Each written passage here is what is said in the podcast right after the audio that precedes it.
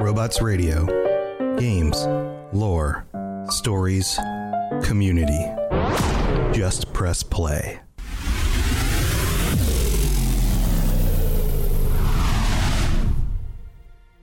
Welcome to the Fallout Lorecast, the podcast that explores the boundaries of our knowledge about the world of Fallout.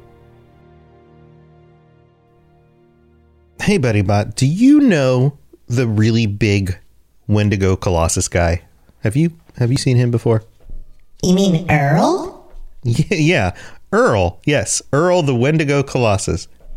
Uh, no, I haven't gotten to meet him. Well, that's good because he'll probably tear you apart.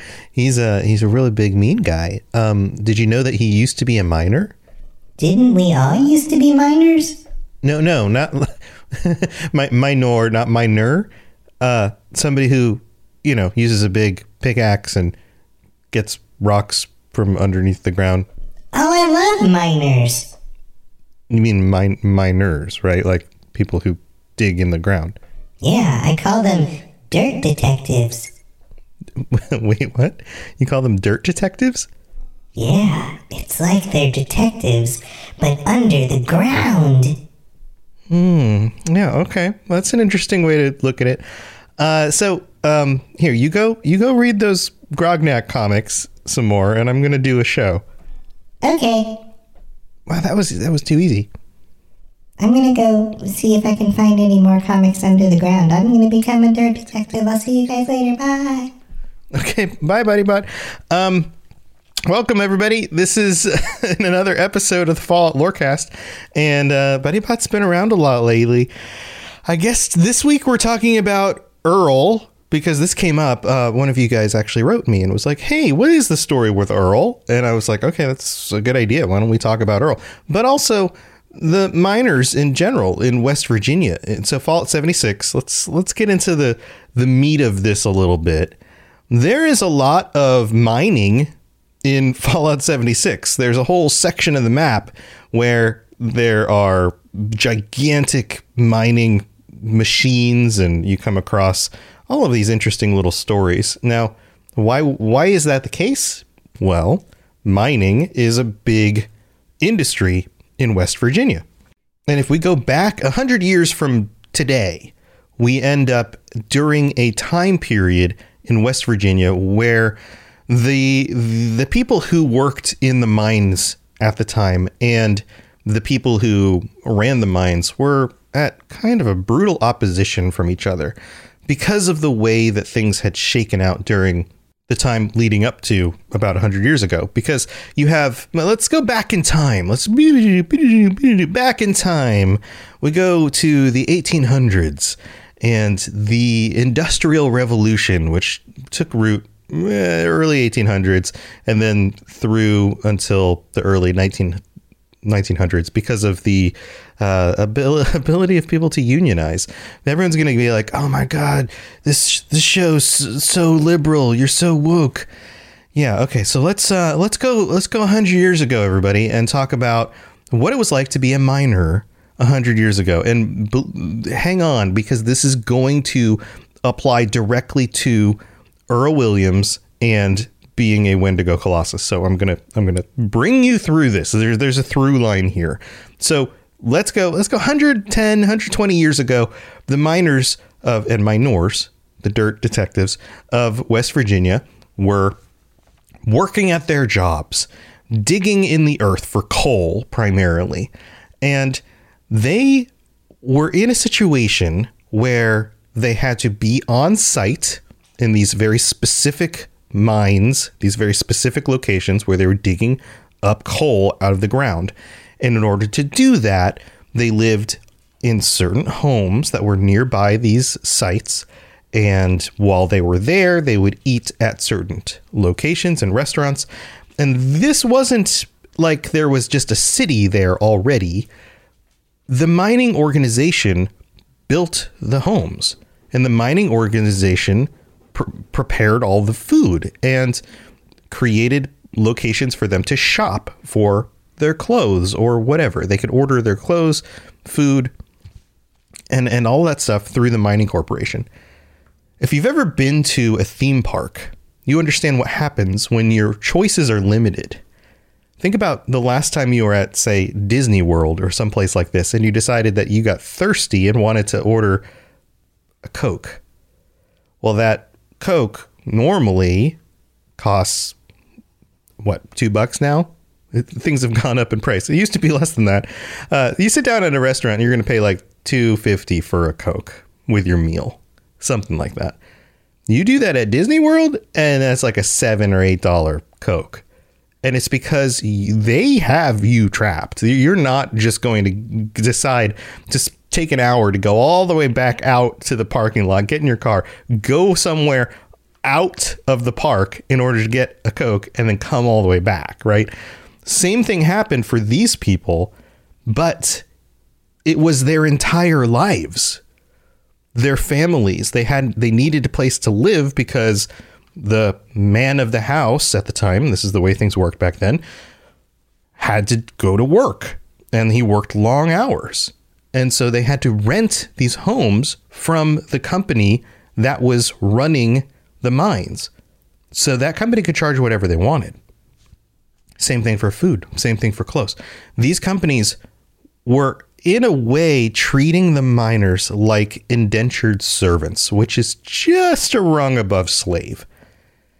And so eventually the miners decided that they they weren't going to stand this anymore. And so they unionized, they got together, they used their collective ability of all of them together in order to try to get what they wanted. And things didn't go so great. The mining companies pushed back against this and on top of it decided that they needed to protect themselves and their investments. So they hired guards basically to quote protect their locations as if somebody's trying to come in and steal all the all the coal from them, which wasn't happening. But they would have armed guards on location to make sure mostly that the miners did not break out and rebel against them and and whatever. So now you have people working in terrible situations underground for long periods of time, breathing whatever fumes are coming out of the ground. It's a very not healthy situation for long hours, now being looked over by armed individuals.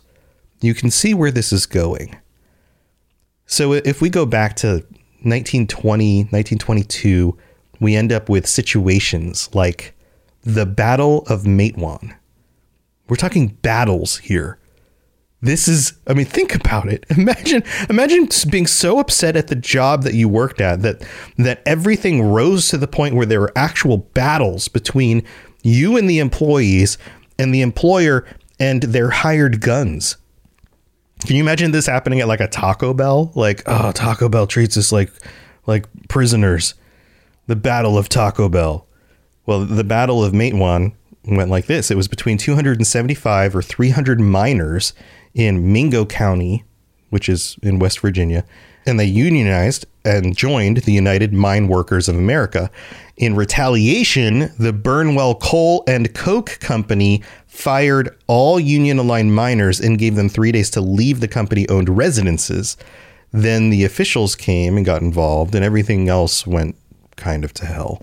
So I won't go into all the detail of this stuff because you guys aren't as interested in this as you would be what's going on in the games.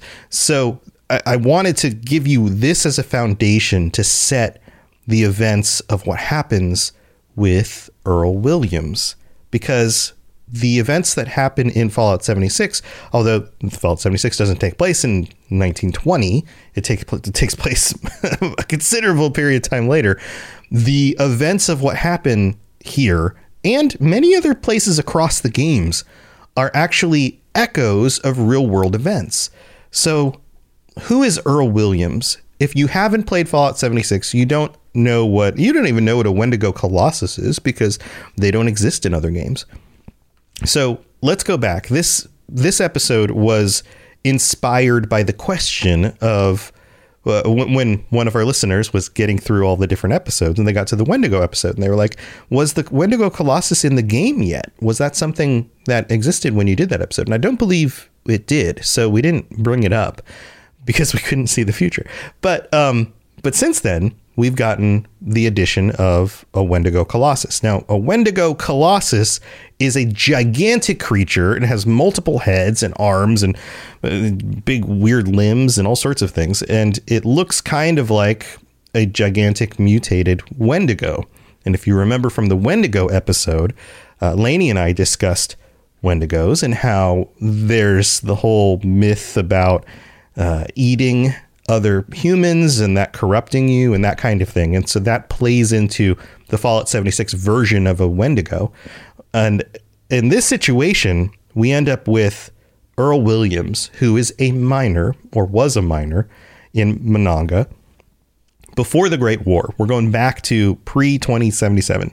And he was a hardworking dude. He had a daughter named Maggie, and somehow his wife left him early on. And in fact, there's a conversation you can have with Maggie Williams, who you can meet in the game. It gives you a quest line and all of this stuff. And the, the uh, dialogue goes like this You ask, Do you have any other family? Maggie responds, It was just me and my pops. We didn't need anyone else. I guess now it's just me. Then you say, What about your mom? Maggie responds, What about her? She left us early on. Who knows what had got her first? The chems or the bombs. So it sounds like maybe she previously had an addiction. This is one of those dialogue lines that pops up in the game where it gives you kind of a sense of what's going on without actually telling you.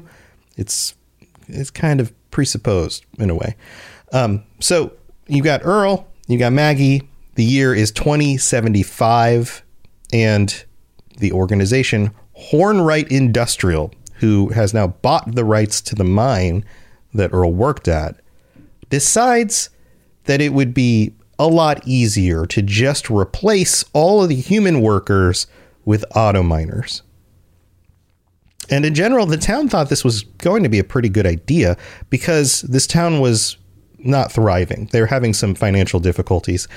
And having a new company come in with a bunch of auto miners that could more quickly and efficiently tear out all the all the coal from the ground seemed like a good idea.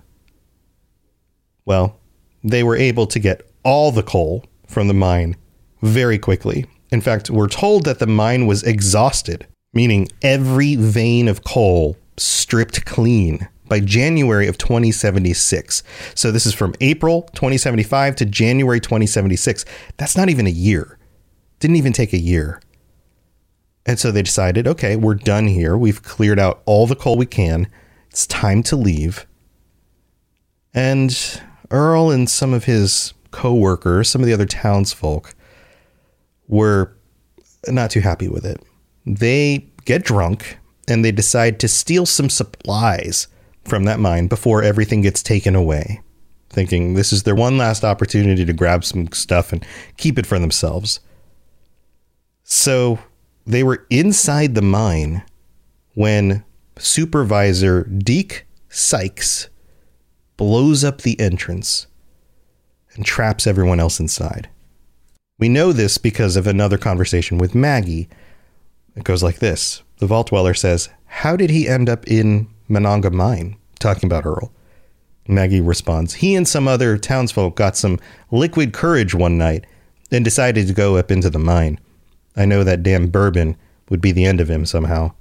They kept going on about getting the last of what they could before that Deke Sykes from Hornwright Industrial closed up the mine. Well, that son of a bitch ended up blasting the entrance closed, with everyone still inside. The conversation continues, and the Vault Dweller asks, Why didn't anyone try to get them out? Maggie responds, you don't think I tried? I clawed at the rubble until my hands bled, and they had to drag me away. They told me that my pops ran off and said the others left Monongah since there was no more work. I think it was some sort of cover up. They either got paid off by the Hornwrights to keep quiet, or they didn't want to deal with the expenses of a rescue mission. So, this was going to be a costly thing. And in typical Fallout post capitalistic kind of ways, they decide that the human lives are not nearly as important as the cost financially of saving them. And you can imagine how that would affect somebody like Maggie, Earl's daughter. Well, the story doesn't end there. Let's take a quick mid break and we'll continue it when we get back. I am so excited about our sponsor this week, Marvel Strike Force. I freaking love Marvel Comics. Growing up, I collected comics and the trading cards, and I've seen pretty much every Marvel movie they've made so far. So if you're into Marvel like I am, go check out Marvel Strike Force. This is a mobile squad RPG. You can collect and unlock all the different heroes. You fight against supervillains. There's a campaign, there's a blitz mode, there's an arena, there's a constantly evolving meta. And right now they're celebrating the Deadpool anniversary event. This is a mission from Strike, where you log in the first time and you unlock this generous gift containing character shards, an anniversary diamond orb, gear, a bunch of other items. It is absolutely the right time to jump in and try this game out. Click the link in the show notes to download it now and then use the promo code MAXPOOL, M A X P O O L, MAXPOOL. Don't miss out on all the free stuff, and thanks again to Marvel Strike Force for sponsoring this episode.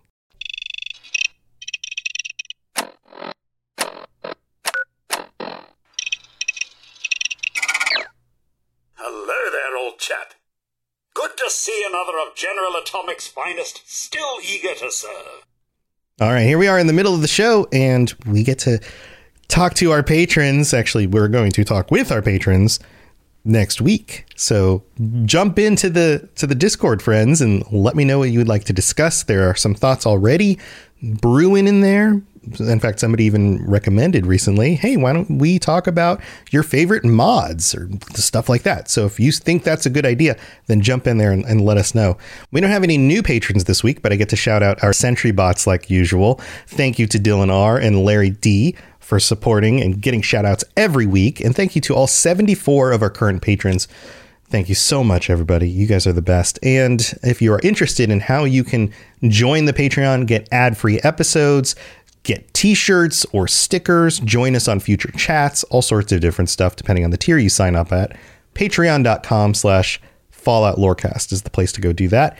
And uh, we'd love to have you join us. Come come join in. We've got time still before the end of the month uh, patron chat which is this coming tuesday night the 31st the end of the month at 9 p.m eastern 6 p.m pacific. So go check that out.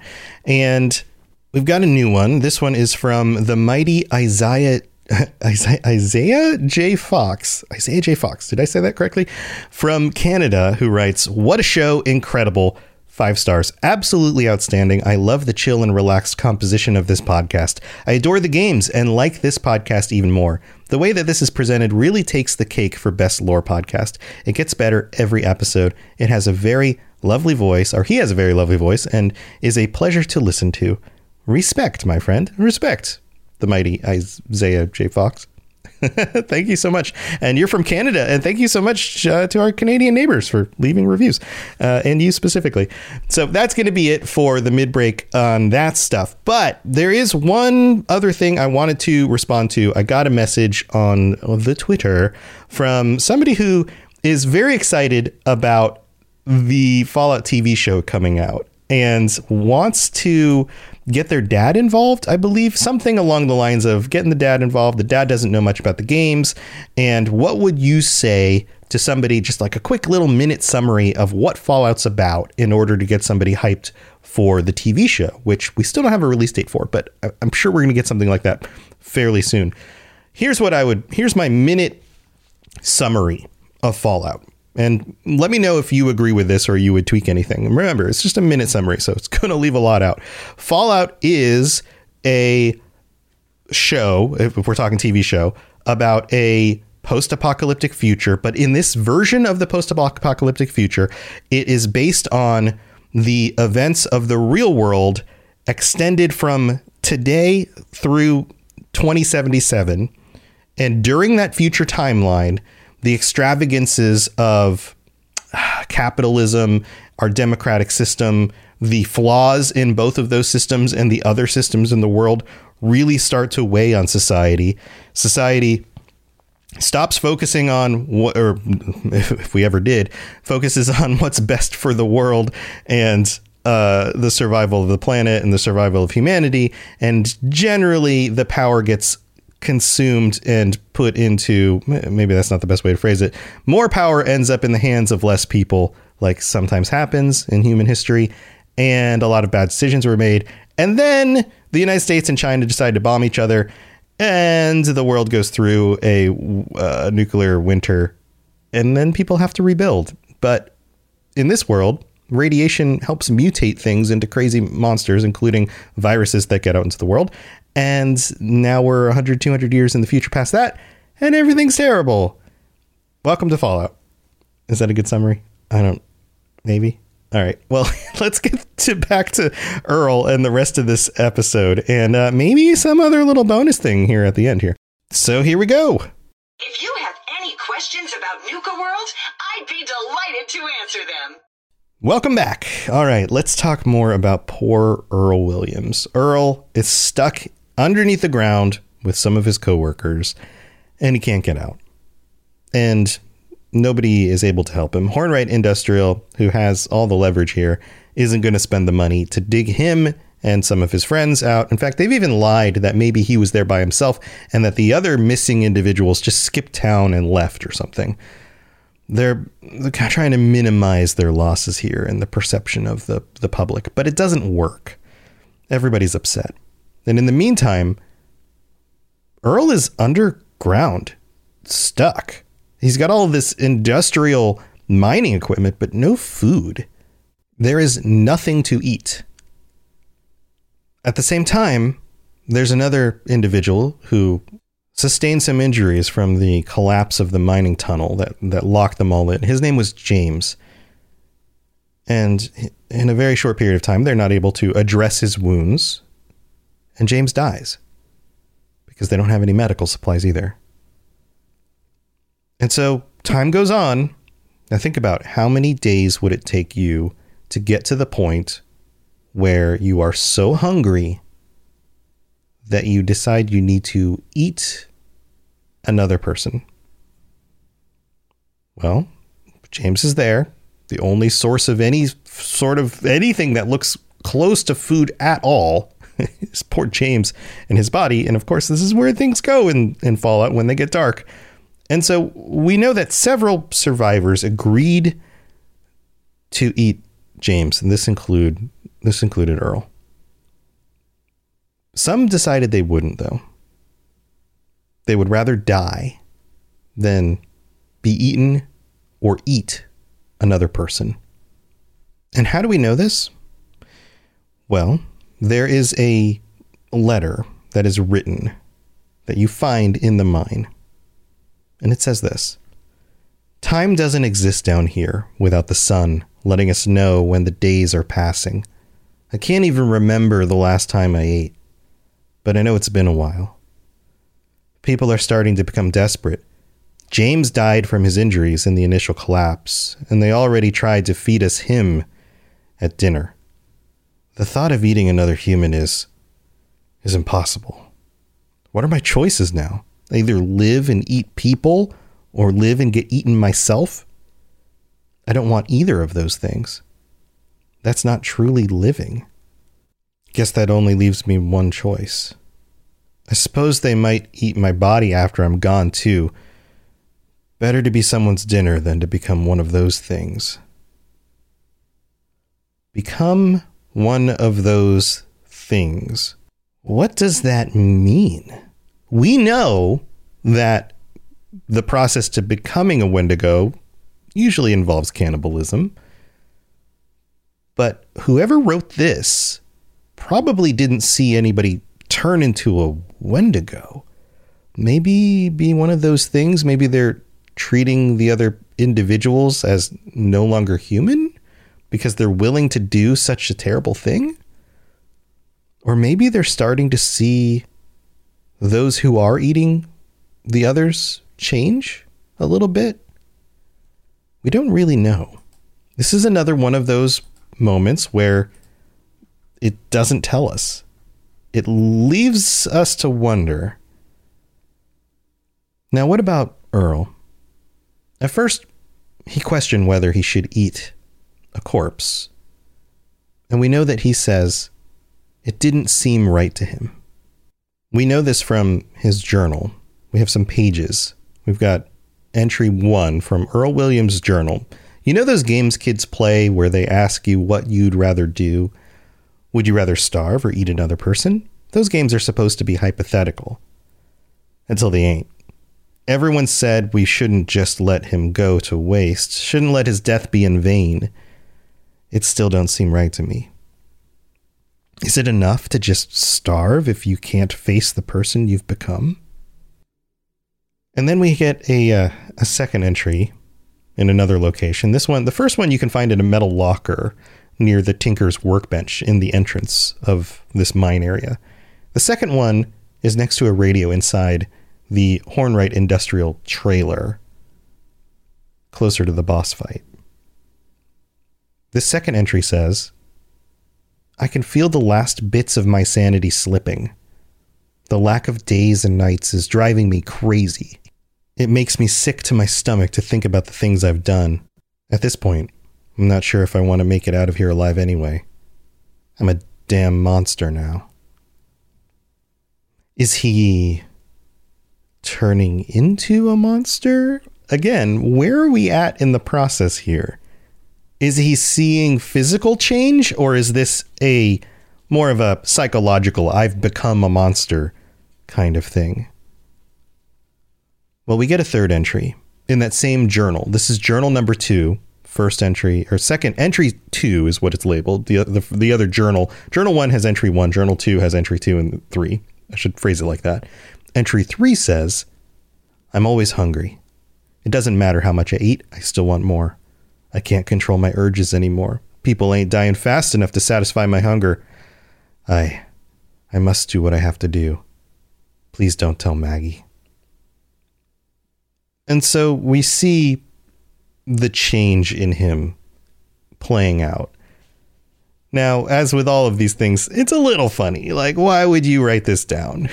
why would you want this to be documented when you don't want your daughter to find out? Because what if eventually people come down here and find you, like what happens in Fallout 76? And so you do find out that this is what happens, and you do have to tell or get to tell Maggie. And poor Earl is now mutated into a Wendigo Colossus. And we don't get a glimpse into how this actually works because we don't know. Did he become a Wendigo that then mutated more into a Colossus and this has happened over decades? Or did he turn into this whole thing all at once? Was the mutation and the Wendigo thing, the change, all together at the same time. And he just happened to become the most terrible of the Wendigos. Because when you do this boss battle, Earl calls in other Wendigos. Are some of those Wendigos the individuals that were in this mine with him? Or maybe he, as a Wendigo Colossus, has some sort of way of drawing these other creatures to his side from even beyond the mine? We don't really know. What we do know, though, is that this quest wraps up with a holotape from Earl to his daughter, and you bring it back to Maggie. And it sounds like this Hey, Mags. Listen, I know I messed up. I never should have came into this mine in the first place. A few supplies ain't worth all this. Don't you for one second start thinking that I left you on purpose.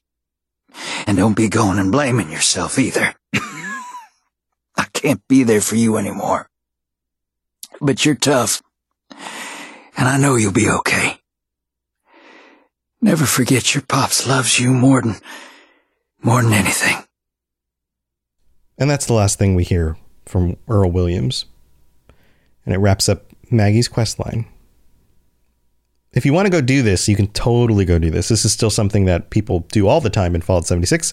It's one of the big boss battles that people will trigger with a bomb dropped on the mine, basically. And uh, you can go fight Earl, take him down. And then he comes back again because, you know, video games. All right, there was one other thing I wanted to share in this episode. Somebody else had written in and said, Hey, I went through all the Vault episodes, you know, the early ones, way early, almost four years ago, I recorded those. Uh, and how come there isn't one for Vault 77? Don't we know about the Puppet Man? Why didn't you do one on that? And the answer is that, uh, well, there's really not that much there. Basically, the only reason we know about Vault 77 in the games, so in the canon of Fallout, is because of a vault suit that we see in Fallout 3 that says Vault 77. That's it. We don't know where that suit came from. We don't know who was in that suit. We don't know if that vault still exists. We don't know. We don't know anything other than there is a suit with a 77 on it. That's it. And if you just stop there at the core info, at the canon info, that's it. That's all we know.